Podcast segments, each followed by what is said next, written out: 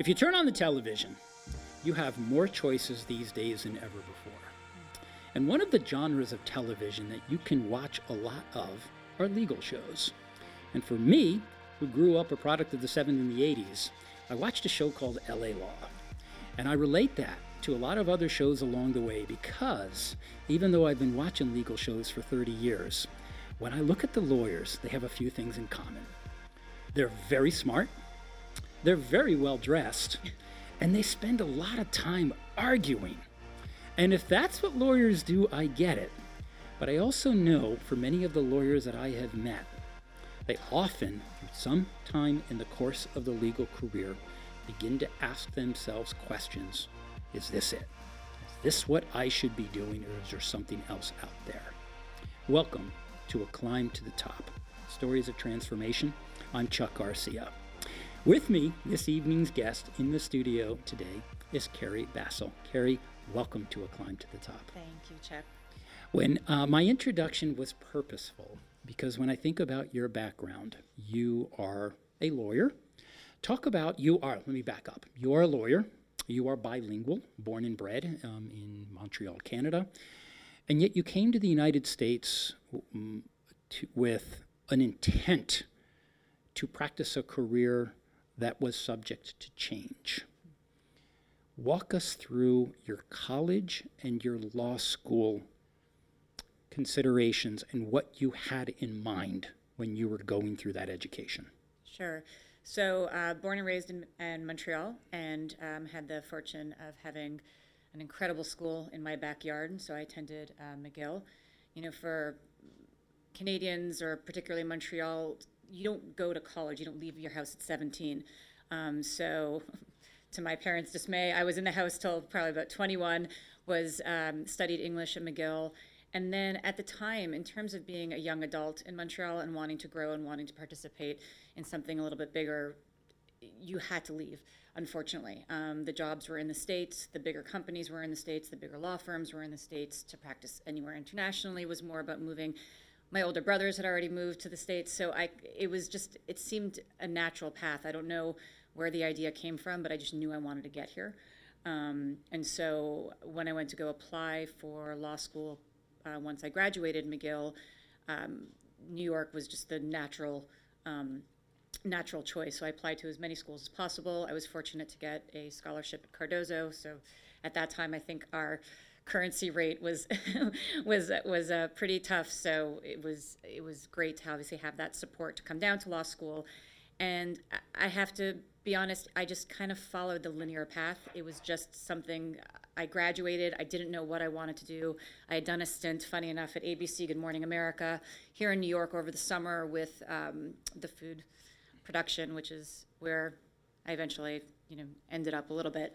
But um, with with that in mind, I just I wasn't done learning. I didn't know exactly what I wanted to do, and so everybody always said I'd be a great lawyer, so I went to law school almost a little bit blind, I have to say. And then, in truth, I did actually find myself in law school. It kind of did feel like a natural fit. It was something that I was supposed to do. Um, at that time. At, at, that time. At that time. At that you, time. You joined quite a prestigious law firm. Talk about that experience, and then you ultimately went to in the uh, sometime in the financial crisis to AIG. Yeah. Talk about the law firm you joined and what was it like to be a lawyer in litigation. Sure, sure. So uh, I um, had the fortune of joining Milbank Tweed. Um, right, I joined them as a summer associate back in 2000, and then in 2001, I was offered a position as a full-time associate in the litigation department. Um, in fairness, I think that at the time, um, Milbank was trying to rehabilitate an image, as a lot of law firms were, um, with very little women um, being hired um, and having uh, very very few women partners. Actually, I think there was one um, throughout the entire firm um, when I had joined, and that subsequently has changed, and they've done an incredible job. But I was lucky, I think, that I came under a, a change in terms of the appetite for hiring um, women, and so I was able to uh, join this um, incredibly prestigious firm. And um, interestingly enough, my Canadian background, and more importantly, my French, was what ended up really shaping my career. I was fortunate, one of the uh, partners did a lot of work with French clients. Um, he'd been a Francophile himself, American born, but um, happened to develop a, a, big roster of French clients. And my first case was was helping to uh, translate uh, correspondence as um, my client was trying to actually reacquire art that was taken from her uh, during World War II. Um, so it was a lot of French correspondence back then. And then I ended up working with BNP Paribas, again, a French bank. So here I was not thinking that my French had any, you know, any role in kind of what my career was going to be. And then it happened to have helped a little bit here. Lesson number one, bilingualism is important for career growth, indeed. Yeah. It's I, again, you know, I didn't appreciate it growing up. It was something that I had to do right. in order to live in Montreal. It was something that was required, you know, for education and also if you you know wanted to move around the city at all, you had to be bilingual. And I never, and again, I moved to the states thinking that I didn't want to practice in French. I didn't want to really use my French. I didn't feel confident in it because I didn't speak it at home. Right. And then here I was, you know, at a big New York law firm translating documents in, in French. So it's it's it's was interesting that it kind of came back to me. And yet you moved on to work for a big insurance company that was caught up in the financial crisis called AIG. Sure. What what did you do? So you know, in fairness, when I was trying to make the tra- uh, transition, I have to be honest, I found um, it was very, that working at a firm happened to have been physically exhausting. Um, the business model, and this is perhaps to your point of where you know things um, and why you see people question it is because the business model is you know it's a by the hour business um, and a lot of you know my friends and colleagues do incredible work but they work incredibly hard. They have to. Sleeping socializing anything is at the cost of them not otherwise being productive um, and it's it's difficult and you have to be exceptionally passionate and dedicated. Um, and so the opportunity to perhaps regain a little bit of balance, I thought would be to take my skills and go in house, um, because again, the the business model was not by the hour, and it was by, you know, your efficiency and your content and your contribution.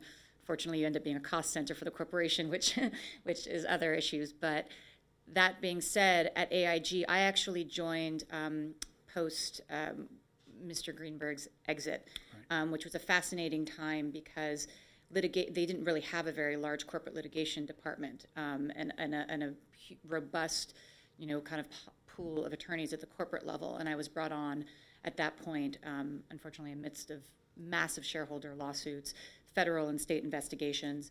And so I was uh, brought on to increase the size of the team and to increase the power to um, defend against that. So it was. And, and was that part of the backlash from the financial crisis?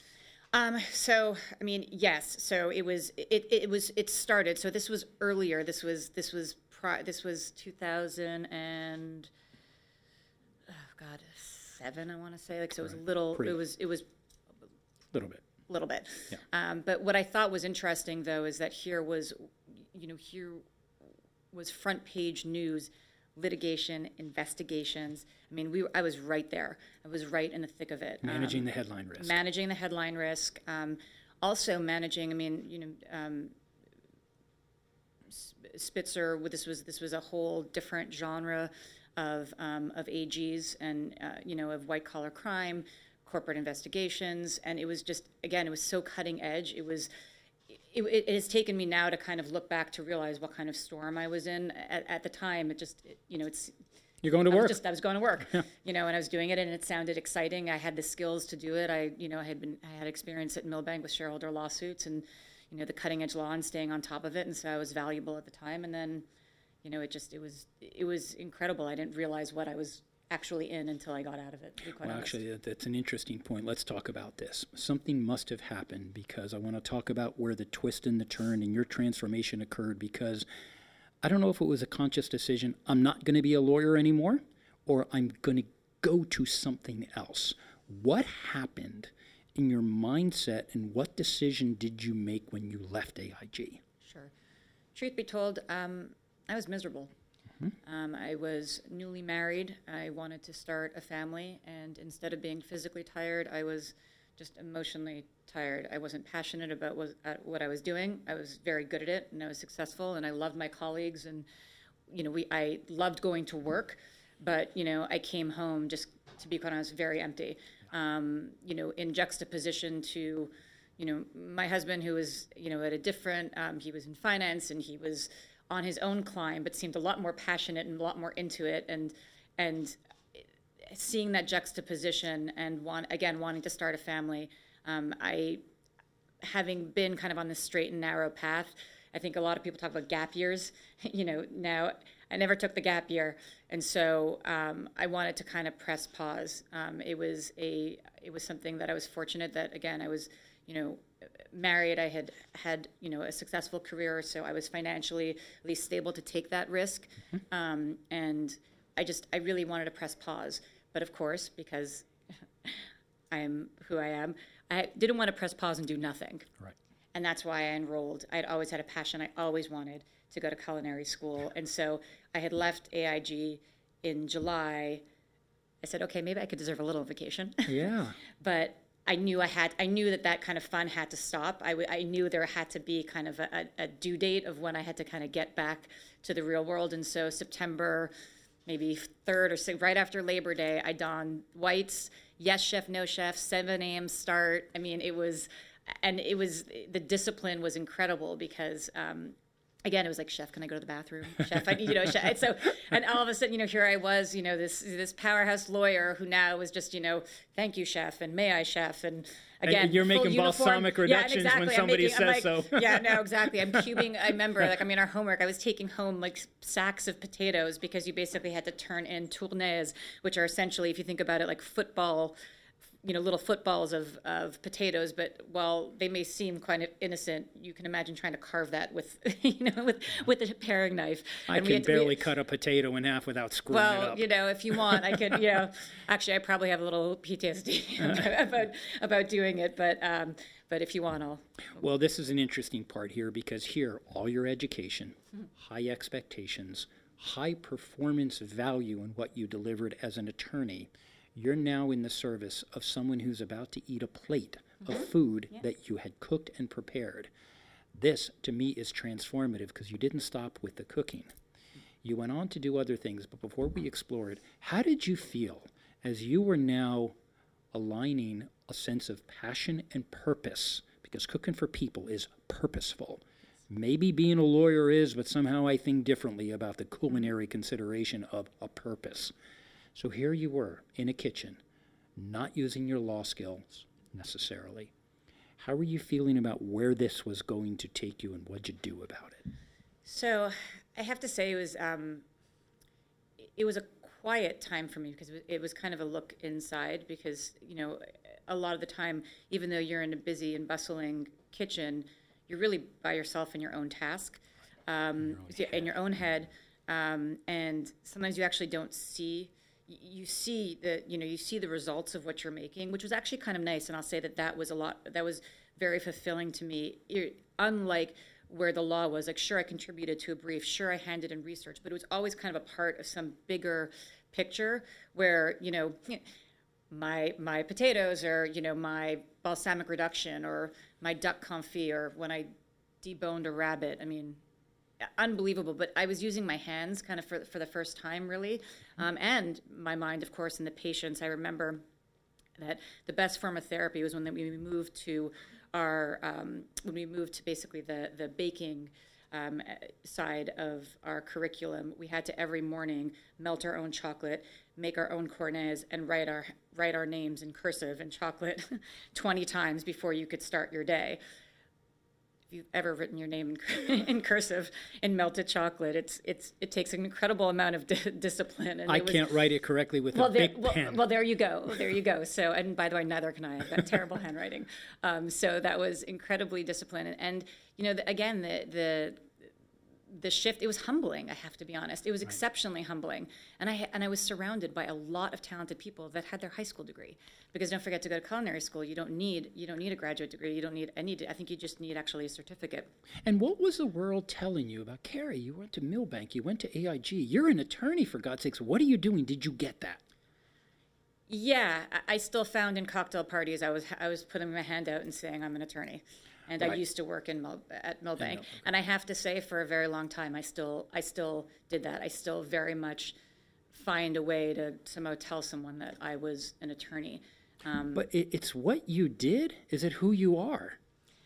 No, and, and it's and it's and it's interesting. I think I cling to it because it sounds like it's you know the most respected or you know because I did look I, I absolutely worked hard for it. Fair law enough. school was law school was not easy. It was an, an exceptional commitment.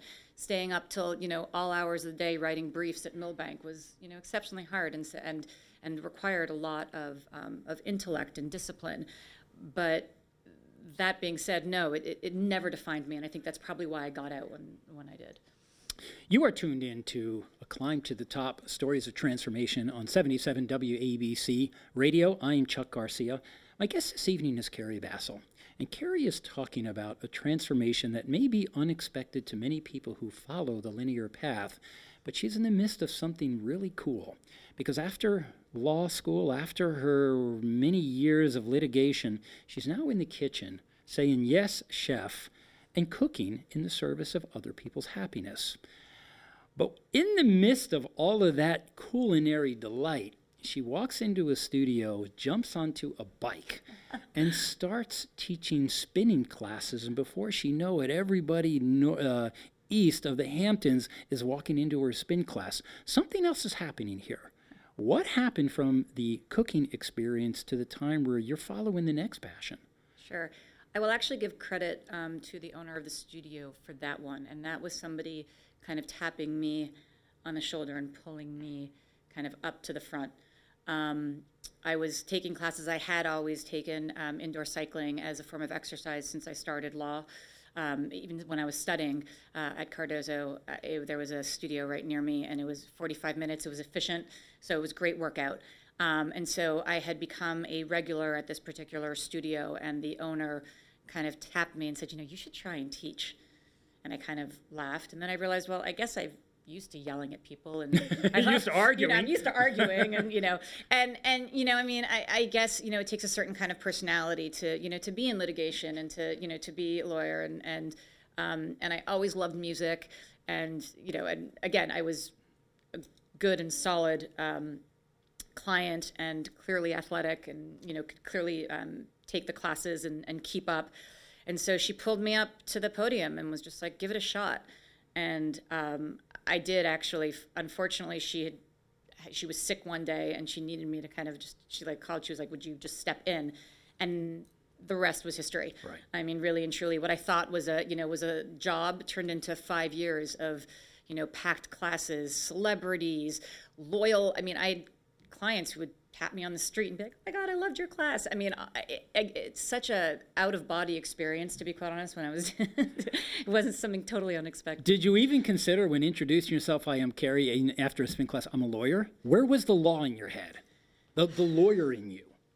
You know, I have to say that motivating people and navigating a class again of 70 people and taking them on what was a 45 minute journey, I think that where my class and probably what my success was in there is that because of my kind of critical and deep thinking, I thought about my classes. I didn't just put on, you know, Madonna and say, go, you know, sweat for 45 minutes. You're not ticking I a actually, box. No, I actually cared about it and I had the discipline. And so, you know, Carrie the lawyer, I think it was just that I was always thinking. I'd be on my toes. I would see that all of a sudden I had this great playlist of class, classic rock, you know, and I was so excited to just, you know, just spin to it and sweat. And then literally half my class was easily all 25 year olds you know and then i was like well i don't think bob seger is going to resonate here. You know so i go and i have to switch up to kesha and you know lady gaga and and rocked it. So i think that also so again there was tactical decision. It was thinking on my feet that you know perhaps another instructor would have just been like okay i'm just going to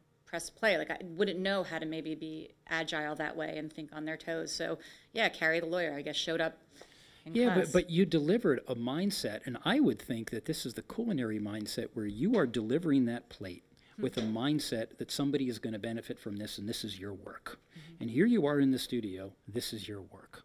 But something happened along the way where you took a pivot. And while I know you got your real estate license, and it's like, was that was that just you know what why, why not? you know that was i wanted to put my suit back on Right. it was it was you know it was time i i had the experience i had the connections i had been referring people to real estate it was just it was honestly it was it was something it, it, it was something that ca- again kind of came in my path um, and i took advantage of it um, i needed to make needed to make money Right. um, and it was something that i thought i could be good at kind of combining my people skills my obviously getting back into the negotiation skills my eye Um, and so it was, um, again, it just seemed like a natural progression. There wasn't really much thought to it. And then now I look back and I've met some incredible people there, and it was it, it was a very purposeful several years. And in retrospect, the twists and turns up this mountain mm-hmm. for all of the challenges and all of the adversity, you now go to work with a very different dimension, I would say, as toward what you are projecting to the world about Carrie's identity. You have come into a situation when you described it to me, you had me at hello. I said, Oh my goodness. And my partners and I, when we talked about this and I explained to them this concept that had been explained to me, I was, oh, finally, somebody is trying to do this. Explain the circumstances of what you and I talked about in this organization that you are now a partner in. What are you doing? Sure. So I'm currently director of strategic uh, partnerships for Conversavvy. Conversavvy is about to launch. We're in our pilot program. Uh, we are a virtual and AI based technology platform. We customize virtual reality scenarios for soft skills training, um, specifically, um, you know, workforce readiness. We are now in the process of creating a job interview scenario.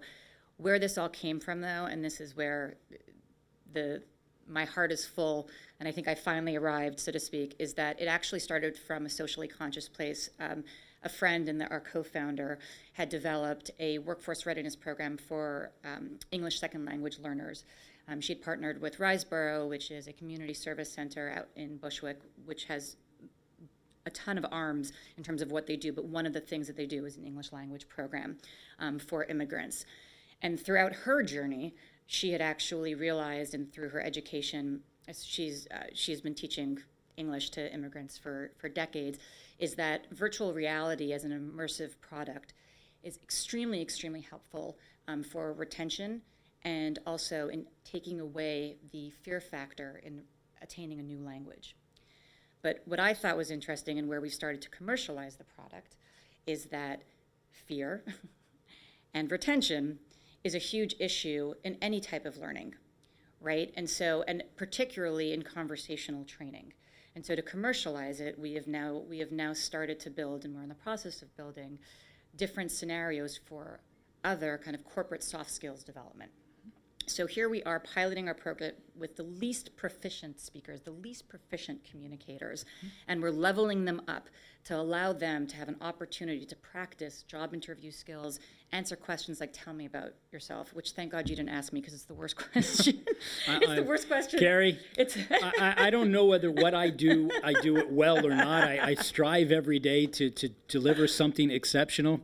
That is a question I will never ask. Thank you. And if anybody asks me, I'll ask them, so what's for lunch today? Yeah. no, I appreciate keep keep going with this. Yeah, this is no, important because here it is, the culmination of the many things that you have done. Maybe it was all meant to leave you to, to lead you to this place. I mean, it's it's possible, and I I'd, I'd like to believe that you know as I was sitting here and and watching you know you do your incredible work, I'm looking at the climb to the top, and I had to ask myself like what's the top? Because i definitely i don't i don't see it. I don't know where it is but you know but it but i have to say you know in a way as you're taking me through this maybe i am starting to feel like i'm arriving um, because the great thing is with the startup is that i have um, i have um, now put a little bit of my lawyer hat back on. Um, you know, we are a small corporation, so all the corporate documents, thinking about patents, thinking about the like, you know, I'm kind of functioning quasi GC right now, asking the right questions. Mm-hmm. But again, through my climb and my twist and terms, the relationships that I've made are helping us in terms of opening doors to sell our product, to to get people like you to help advise us to make our product more robust. Um, and to make our product effective and hopefully this company you know, successful. Well, it's wonderful work you're doing. I think it's great. In our time that's remaining, Carrie, one of the things, this is a common thread to our show, we ask ourselves, what do we want our listeners to think? What do we want them to feel? And what do we want them to do?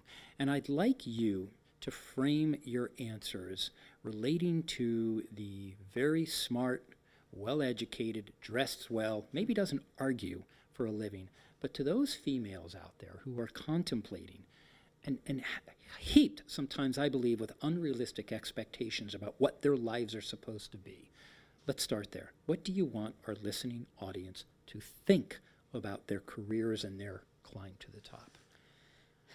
I would say for someone who's exceptionally afraid of change, change is good.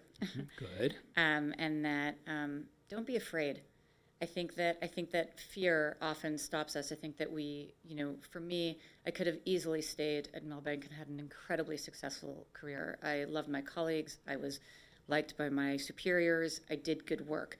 Same thing at AIG, um, but I wasn't happy. Right. You know, and and so I think that the fear and the fear of change um, could have stopped me. And I have to say that uh, if I stayed there, I know that I can look back on myself. I would have been miserable. It just wasn't. It wasn't the right. It wasn't the right fit. Okay, that's a good one because that segues into feel because that's so much more important. As human beings, we feel first, we think second. What do you want them to feel about where they are in time and place and what can they expect in these twists and turns? I would say, does it feel right? Um, and and I think that we don't often trust our gut.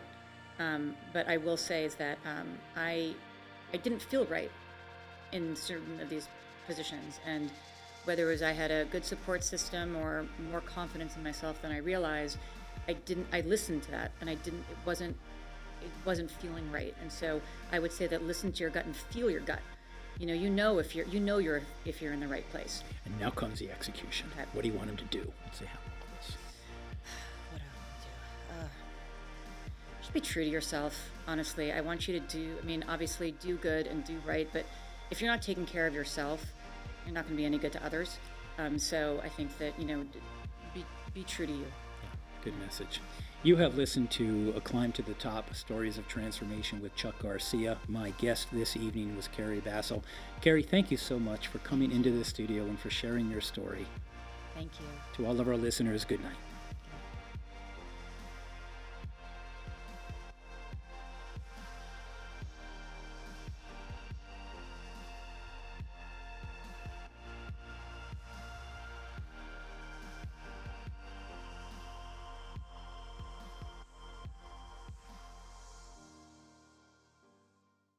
This podcast is a part of the C Suite Radio Network. For more top business podcasts, visit c-suiteradio.com.